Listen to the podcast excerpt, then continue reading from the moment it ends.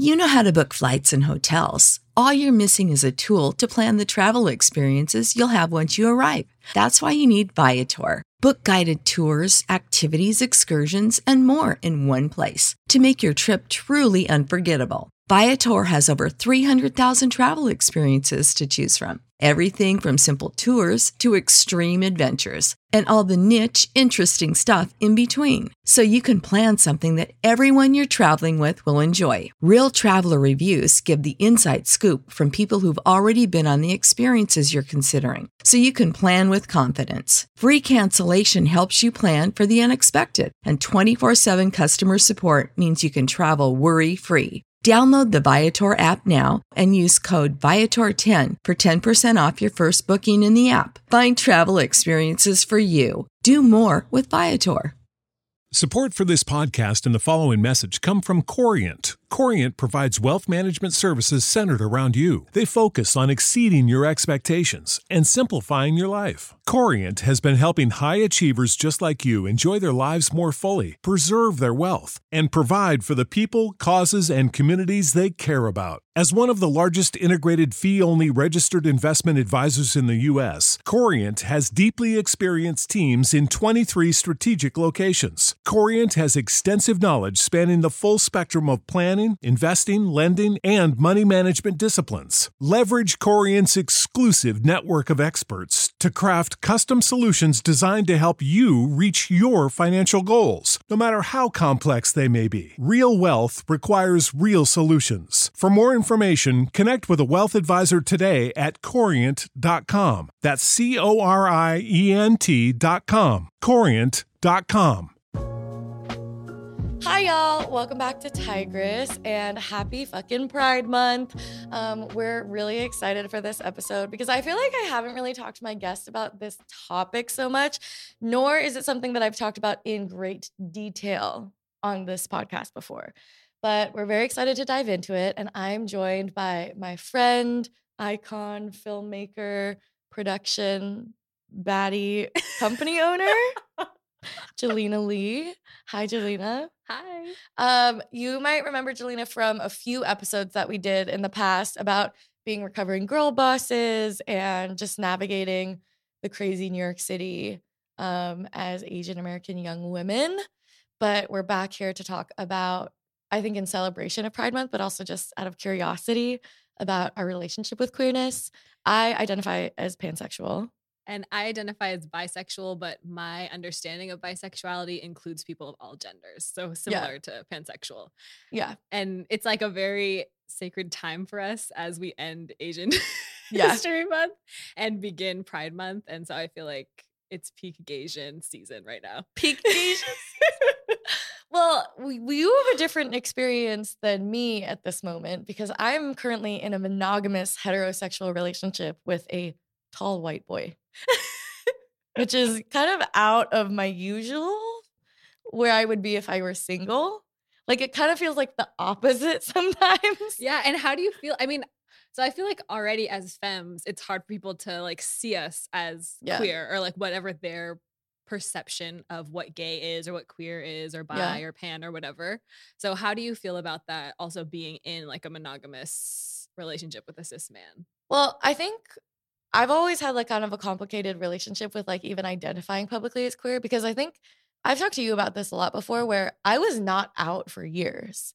And there were like kind of very solid or not solid, but I had very clear reasons why I wasn't out and a lot of it was because I didn't want to be publicly branded as being queer as a epithet to anything that was about my work, right? Like cuz I think I saw a lot of other friends, young entrepreneurs, young activists who were going out there coming out as queer and suddenly every single interview that they do they're asked about it. Every single headline that there is it's about being que- the queer young whatever. And already if you look at a lot of my earlier headlines it's like Nadya Okamoto 18 year old asian harvard student right? And i knew that as soon as i came out as queer it would be like queer as something that always became before my name. And i think for me it wasn't that there was never like i'm ashamed of it. It was like i didn't want it to take away from my work. And i felt like it I, d- I didn't have enough conclusions about it myself Mm. to be able to talk about it at that moment.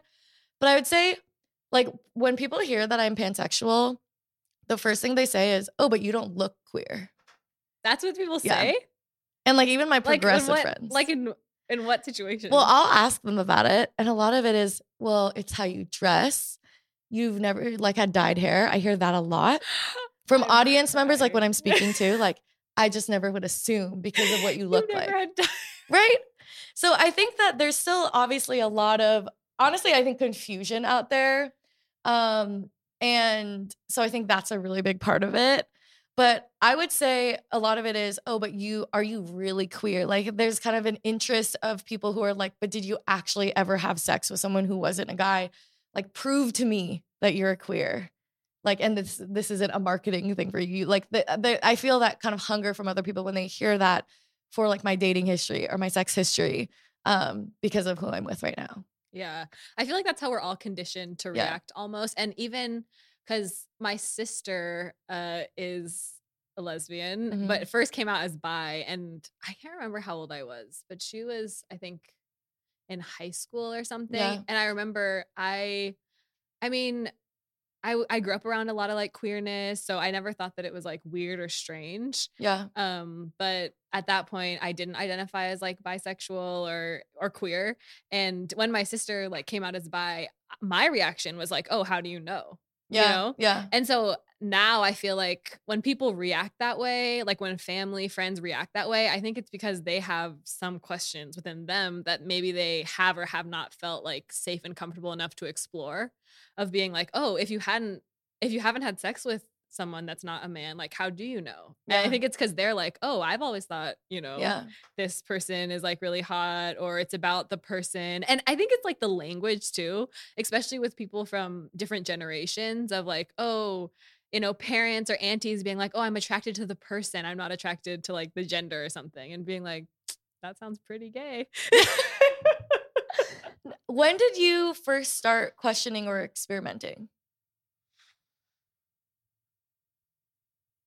Hmm. In high school, well, because you know the theater and uh, that whole like background, I did so much like performing arts, so there was a lot of like experimentation and different stuff going on. So I remember I was in this play in high school, and in the cat, like the cast party, the director kissed me, who was a girl, and I was Like, like, an older director or like someone your age? She was in high school, but she was Oh. older, yeah. and I was like, oh, but I didn't actually like her Yeah. but that was like my first uh experimentation i guess So like in high school. yeah Yeah. what about you Um well, so for me again, I don't think I ever label like I always thought I was like very straight because I had only had sex with men for a while. It's only in like the last few years where I was doing like a lot of journaling and like a lot of introspection that I started to realize like how early it started for me. Like Mm, again, I don't I didn't really I didn't even like kiss another girl until I got to college. But when I look back on it, like I have this very vivid memory of being in second grade. And there was this French girl in my class named Mona. And we had a sleepover. And we would touch each other like out of curiosity going to sleep. But it wasn't like a we were in second grade. Again, we were like 8 years old. And it was like a touching and kind of, you know, kissing each other on the cheek but it was more of a curiosity thing. I remember like I it's like a very vivid memory. I remember like lying down with her and like lying together and be like, "Oh, does your pee pee like smell funny? Like what does yours smell like?" And that's how it started. And so that was my first experience. And I also think for me I started watching porn when I was in middle school. And before watching porn, I remember like listening to like more sexual music, like Naughty Girl by Beyonce was like, or um the the original Diana Ross song that that was sampled from. Like I started, I think in introspection, a lot of the times when I started watching porn, I was always watching the woman. And I think mm, I don't really think that ever registered as, oh, that's something I'm interested in. Because I'd always be like, oh, but I'm not watching gay porn. I'm watching heterosexual porn. And so I concluded I was heterosexual rather than be like, oh, the person or the appearance or the body that I'm attracted to in this moment, right? So I think that kind of realization came a lot later. Um, but then started really like more experimenting. I wouldn't even say experimenting because I, never really saw it as experimenting.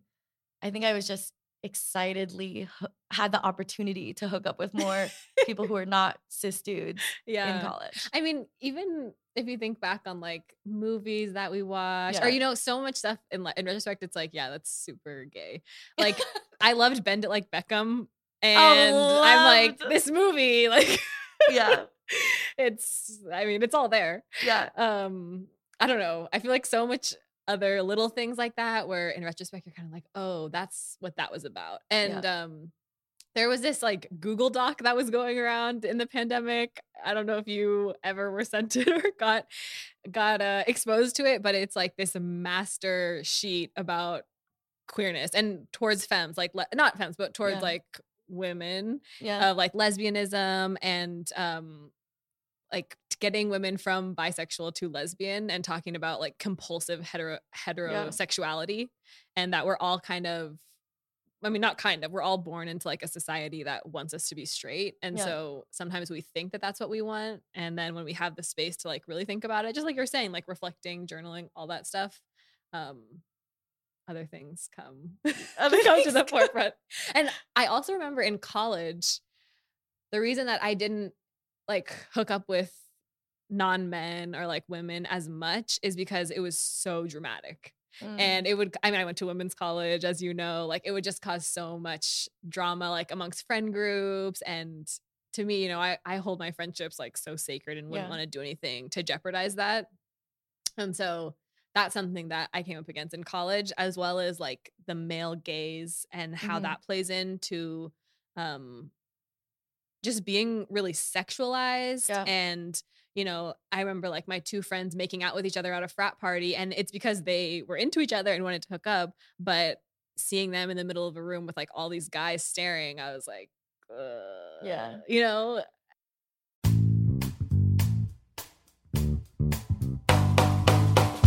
Geico asks, How would you love a chance to save money on your insurance? Of course you would. After all, who wouldn't love a great deal, right? And when it comes to great rates on insurance for all of the things in your life, Geico can help. Like with insurance for your car, truck, motorcycle, boat, and RV. Even help with homeowners, condo, or renters coverage. You could save even more with a special discount when you bundle your coverages. Plus, add the easy to use Geico mobile app, available 24 hour roadside assistance, and more. And choosing to switch to Geico becomes an easy choice. Switch today and see all the ways you could save with great rates and discounts. It's easy. Simply go to geico.com to get a rate quote or contact your local agent and get started seeing how much you could save.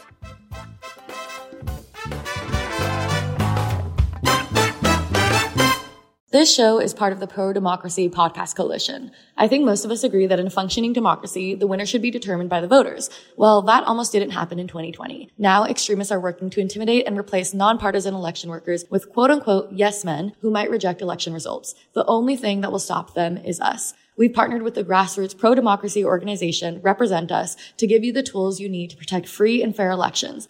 Learn more and get involved. Visit represent.us slash pod to learn more. Well, okay. I guess I did make out with my friends in high school, but it was always for male gaze. So I never Mm. assumed, I never took that as like I'm actually making out with this person because I want to. It was like to please a guy near us, right? I think the other fucked up thing that I reflect on in my high school relationship is it was kind of okay for me to make out with my girlfriends in public because it wasn't taken seriously, right? It was like, Mhm. and that's actually something that um in my relationship with my ex-boyfriend who you know who i lived with you know that was also a pass that i could hook up with girls because it wasn't like it wasn't a real threat right Interesting. and i think that to me is like a little a, a- like pretty stark homophobia in some ways of like oh that's not as serious that's like a fun that's like a fun thing to do that's not because you're actually into that but i do hear what you're saying i think a lot of my a lot of how i think i was programmed was to think of myself as seeking worth from being sexualized by men because of my fucking dad right? Which was like i gain my worth because my dad thinks i'm hot or i gain my worth because my dad likes that other people think i'm hot. And so i think for me like even not in terms of who i was hooking up with that's how i was interested in seeing myself And in many ways, I think in middle school, the popularity hierarchy is built by which girls are the most hot to the boys, like the jocks, right? Like whoever has the biggest boobs, whoever has like the biggest eyelashes, which like was a big thing, like could bat their eyelashes. Like, it was like programmed where we were competing on the male who is most objectified. I was actually thinking about this the other day when I I listened to Emily Ratajkowski's book My Body, where she's talking about how like she felt empowered because she had the male gaze, but then realizing like we live in a patriarchy. And reading it coming from like doing feminist academia, it's kind of like, no shit, Emily Ratajkowski. But I'm so glad that you have come to this realization. Yeah. But it did make me think more about how I thought that way in high school or in middle and high school, right? Which was like, as a young girl, you're focused on popularity, or you, you know, everybody kind of wants to be popular. And I was programmed to think of that as like competing for the male gaze. I also think I grew up a lot around a lot of queerness because single mom who was in like a friend group of many, many gay men and lesbian friends. But there were no like lesbian femmes or bi Mm. femmes. It was like this very, I felt like I grew up around a big contrast of like flamboyant gay men and then very butch women. And so it was always a joke in in I think the circles that I was in around like lesbians were butch and were bigger and were Birkenstocks and like we The grew up Portland's really showing. yeah, Portland, like people, Portland would be like, oh, like Birkenstocks were, if you wore Birkenstocks as a woman, you were gay. Like that is what like socially people talked about.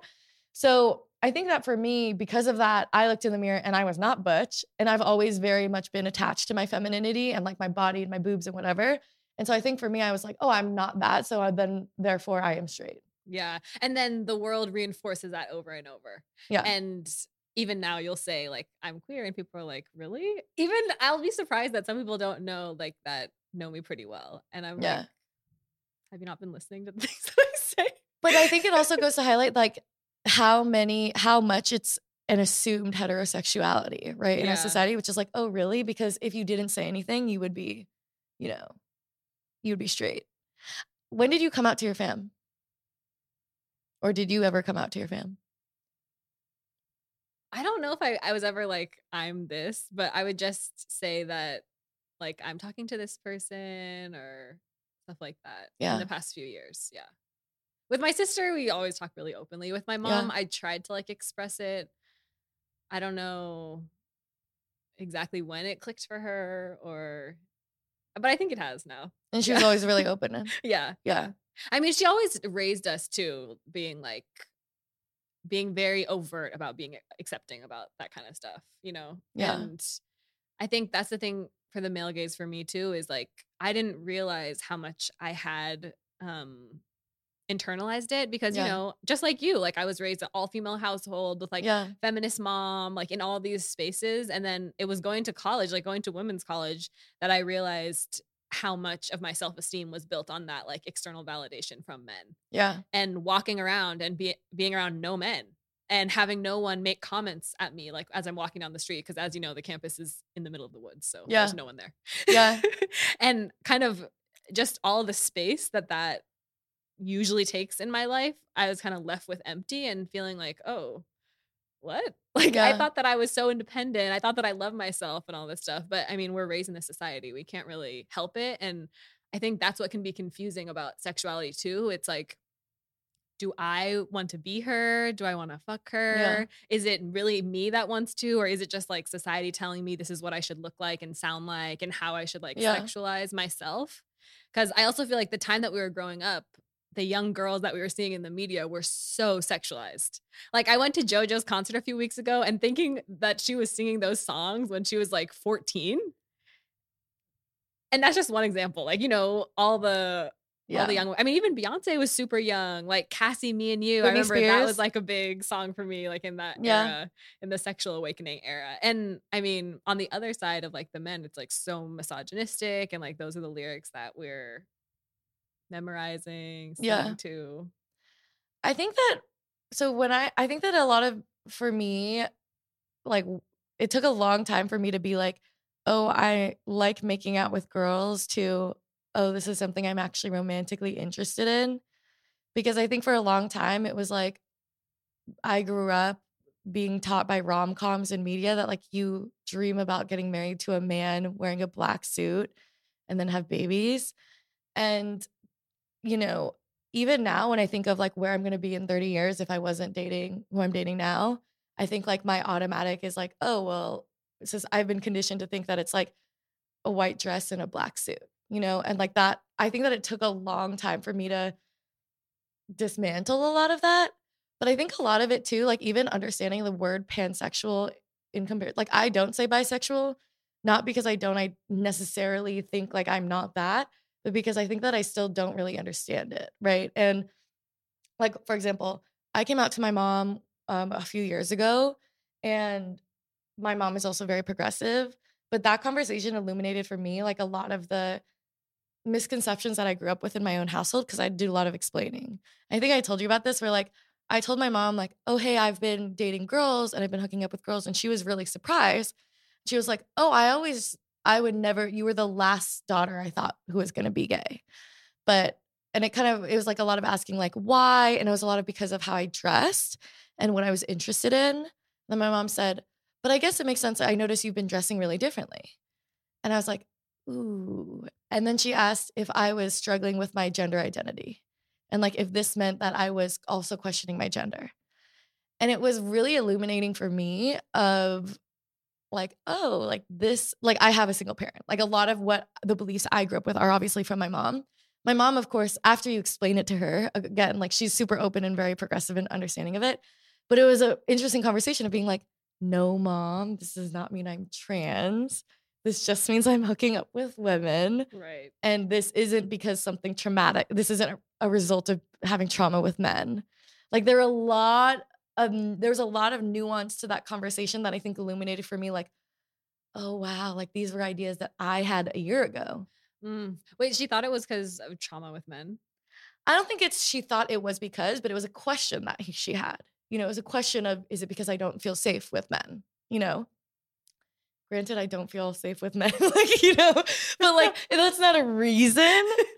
I will say though, I think the biggest thing that I, um, like the biggest way that it changed my life to hook up with women and to date women was I think it was the first time I understood consent and like how easy consent was.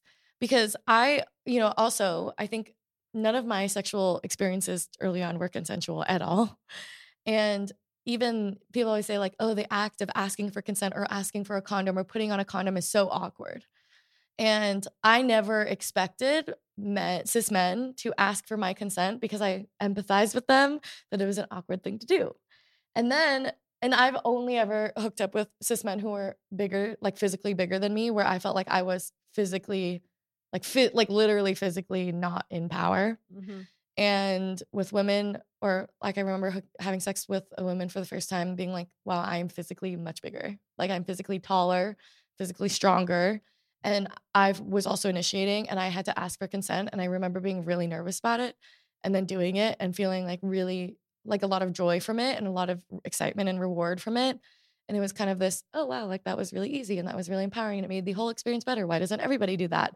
And that was not something I'd ever felt before in hooking up with men. Yeah, I felt too that I mean, we have a lot of shared childhood trauma. Yeah.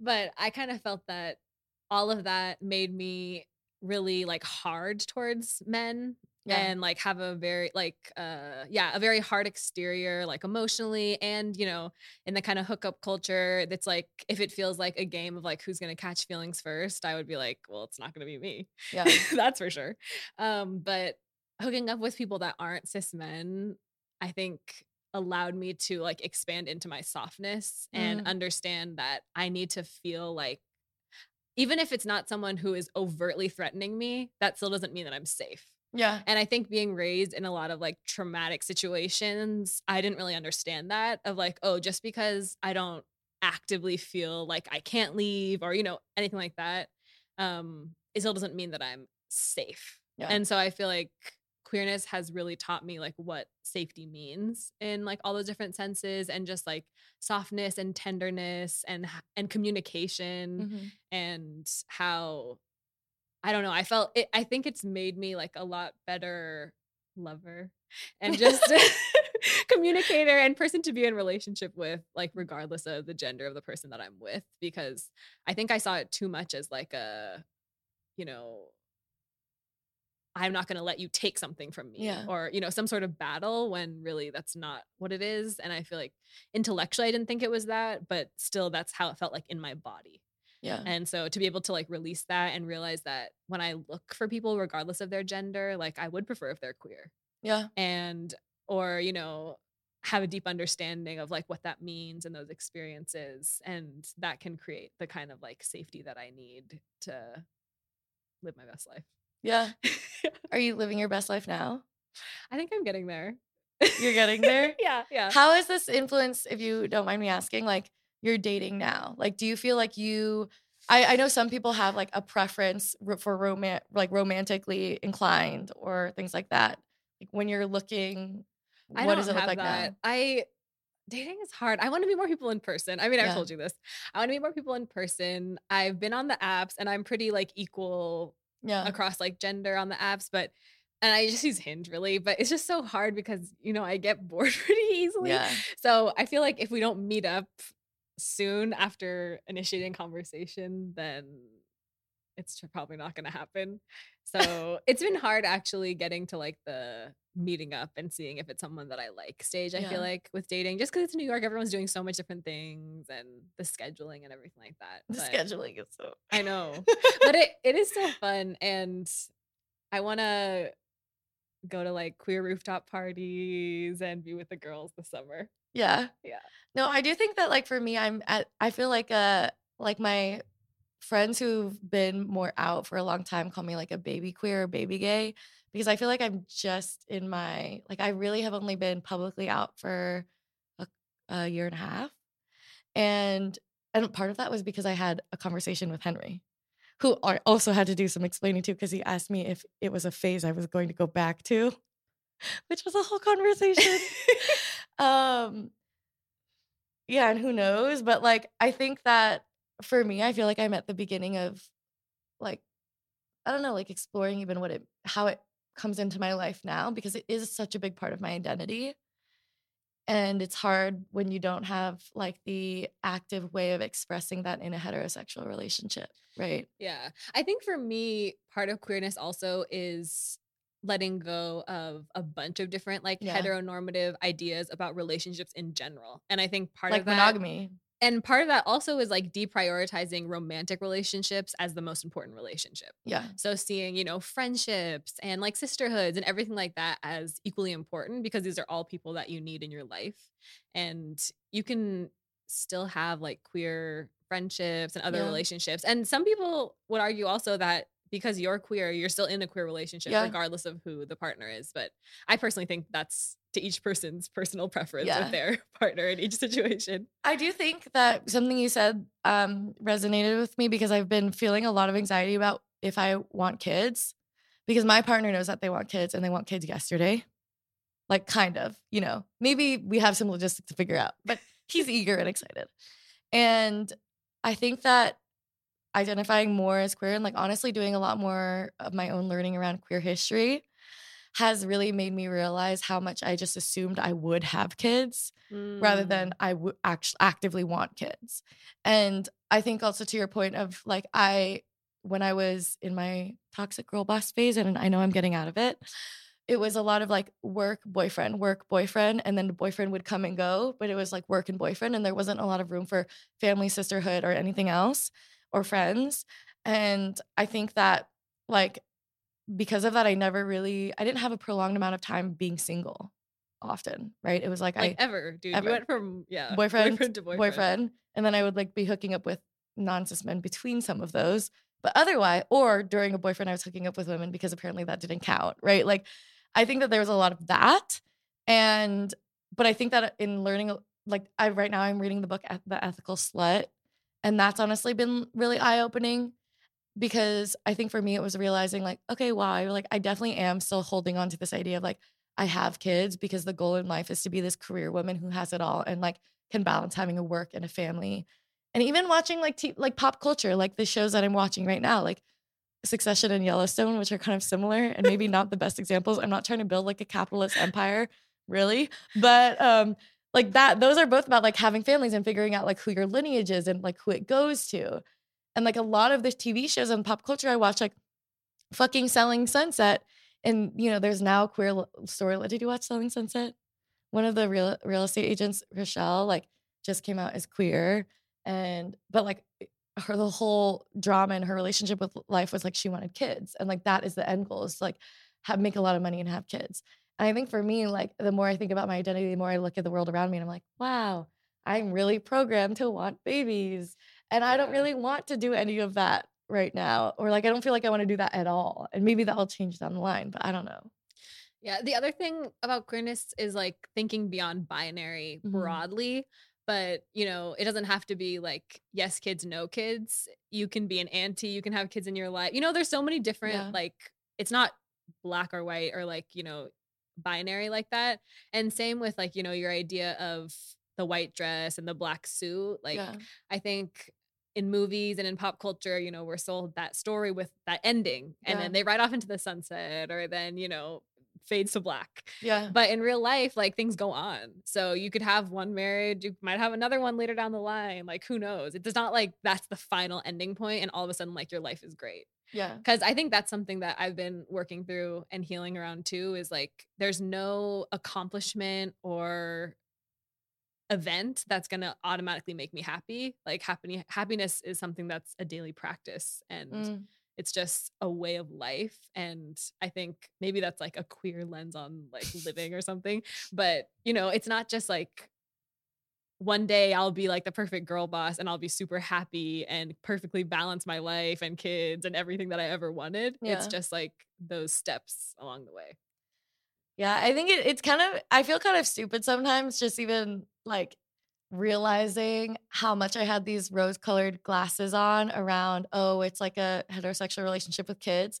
Because then I look at my own life of like the evidence that it's given me, and I'm like a child of divorce and like a child sexual abuse survivor, where it's like, what in my real life like proved any of that was gonna, or any of that was a reality, you know?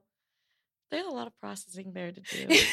yeah a lot of processing a there. lot of processing But there. I think it's such a like exciting time for you to be, you know, having those kind of questions and thinking about yourself and your sexuality in this way. And I know you just read Pleasure Activism too. Yeah, which we love. What were your thoughts on that? I love pleasure activism. Um, I mean, I honestly think that the biggest takeaway for me from pleasure activism was understanding that pleasure wasn't just from sex.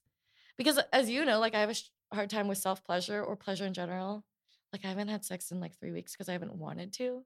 Like I kind of and sometimes I'm like, oh, maybe it's the antidepressants, but sometimes it's like my mind just isn't there. Like my mind isn't very present. And I've gotten like in my last relationship, I just never vocalized that. And so I would have sex and not enjoy it. And I've like been a lot more open about it. So yeah, I think that for me, pleasure activism, the biggest takeaway from that book was that like pleasure and sexual erotic pleasure came from many different things, not just sex.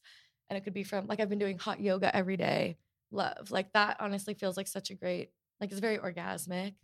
Like I'm just exhausted and sweating and I love it so much and I'm left with so much joy. Um, and I think that was a really big takeaway from that. I think the ethical slut has been interesting because um I well, first of all, Henry has been really understanding because I've been listening to it on speaker while I like clean the house.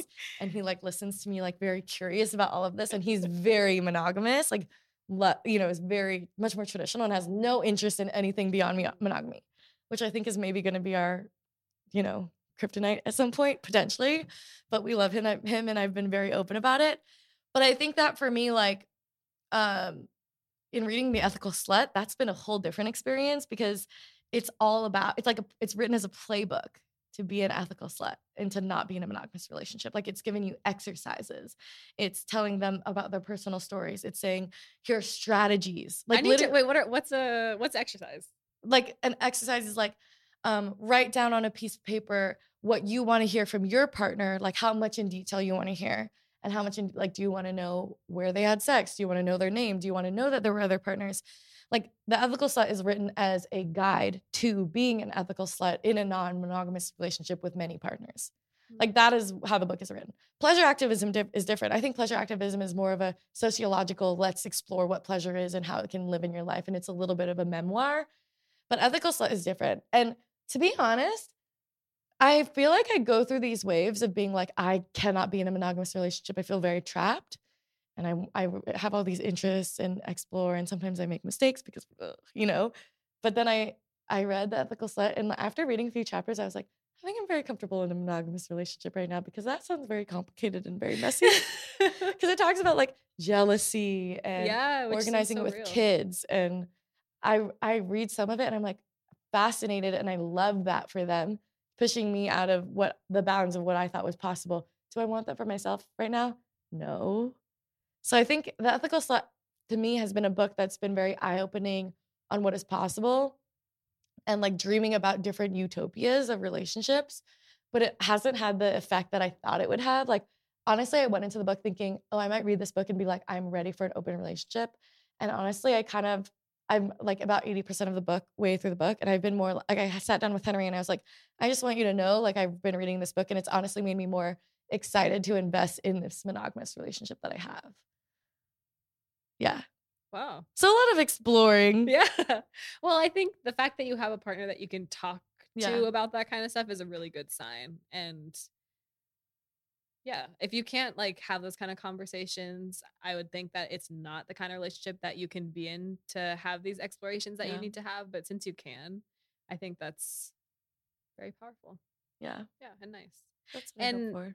I think another thing to clarify with being like queer, bisexual, pansexual is that it's not the same thing as being non-monogamous. Mhm. Like I think that's a common misperception, honestly, Yeah. about people that are bisexual or pansexual. Um, so I just wanted to clarify that it's not the same thing. You can be bisexual and monogamous or non-monogamous, but it's different parts of your identity. And you can also, like me, still be in a heterosexual cis you know, relationship with a cis dude um, that is monogamous and still be pansexual. yes, and you can dress however you want. Yeah.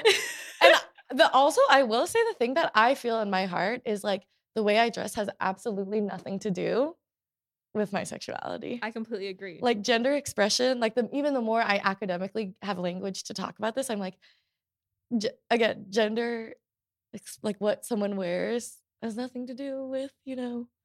But then I and I also kind of critique myself because I also navigate the world and I've always like, do I have a good gaydar? That person's gay. That's not per- person's not gay. And then I like check myself of like, why do I think that they're gay, and all of that, um, which I think is a big learning.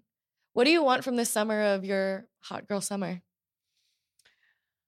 hot girl summer. where everybody is coming out of the pandemic horny as fuck, by the way. Truly. Okay, let's see. For my hot girl summer, I really want to live, laugh, love. and I want to go on fun dates and have some fun summer flings. Where can people find you on social in case they want to slide into your DMs? Oh my God. yes, please slide into my DMs. My Instagram is jelena.kl. I feel like that'd be the best place. Amazing. I think it'd be really fun to host some sort of party. Like I've heard uh, from other friends that they'll like they've hosted single parties because I really like being a matchmaker and I love. So being a you'll have it, but it will just be people that you'll bring for me. yeah. And my hope is that like people bring like three friends, like you kind of balance it out, who are I would single, love that. right? Because then you're meeting in person. You know you're meeting people who are single and potentially looking like to date or for a relationship, and like everything's out. And you'd be such a thorough matchmaker too. Yeah. Like I know I won't have to worry. Like you've already done a like very detailed background check. I would have Google stalked them, their families, their jobs, their educational history. I know. their You'll have their yeah. net worth. Yeah. Because that's important, you know. like I did, like find like for me, I know in my dating life, like I want to be financially taken care of, and I've dated people where like I have to pay for everything, and I'm just not about that. And it took me a while to release the shame of being like, yeah, that's what I want. Yeah. I want to be loved and adored. Yeah. Do you think that what's your love language? I think it's physical touch. Yeah. Yeah. No wonder you don't like apps. Mm, yeah. But I grew up with a lot of gift giving. Like my Mm. mom was really into gift giving. So I thought that it was that. And I do like gifts and stuff. But yeah, I think it's physical touch. Yeah. Makes sense. What about you? Acts of service. Oh, duh. Yeah. Yeah. I knew this.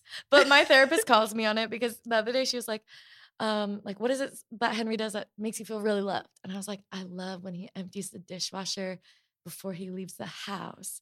And then she's like, Is he there when you realize it? And I'm like, No. And she's like, What something else? Sometimes he like like yesterday I felt so loved because he um got me denture cleaner and then cleaned my retainer. And then I came home to it and it was like really clean. and I was like, wow, my retainer's never. And my therapist was like, it kind of sounds like you're talking about having a great house cleaner. Like someone who's not there, you feel loved because they've done things that they're not there even to experience that with you. And I was like, ooh, I got some thinking to do about that. yeah. Anyways, it's funny coming from like the most touchy lovey-dovey couple. Yeah, we're very touchy lovey-dovey. And I love, but I think it's like I, I, that's a to me it comes it's so natural to our relationship that it's not the moment where I feel like extra loved, you know. Yeah. But I guess I need that. I just haven't ever questioned it because it's very there. Well, that's good because your standard is already high. And we love going on movie dates and dinner dates with Jelena. Yes. we have not gone on a one on one date, but we've gone on multiple movie dates with Jelena. and I've enjoyed that. Anyways, um, here's your Hot Girl Summer and to celebrating Pride Month. Thank you so much for joining me. Thanks for having me. And we'll see you next Wednesday.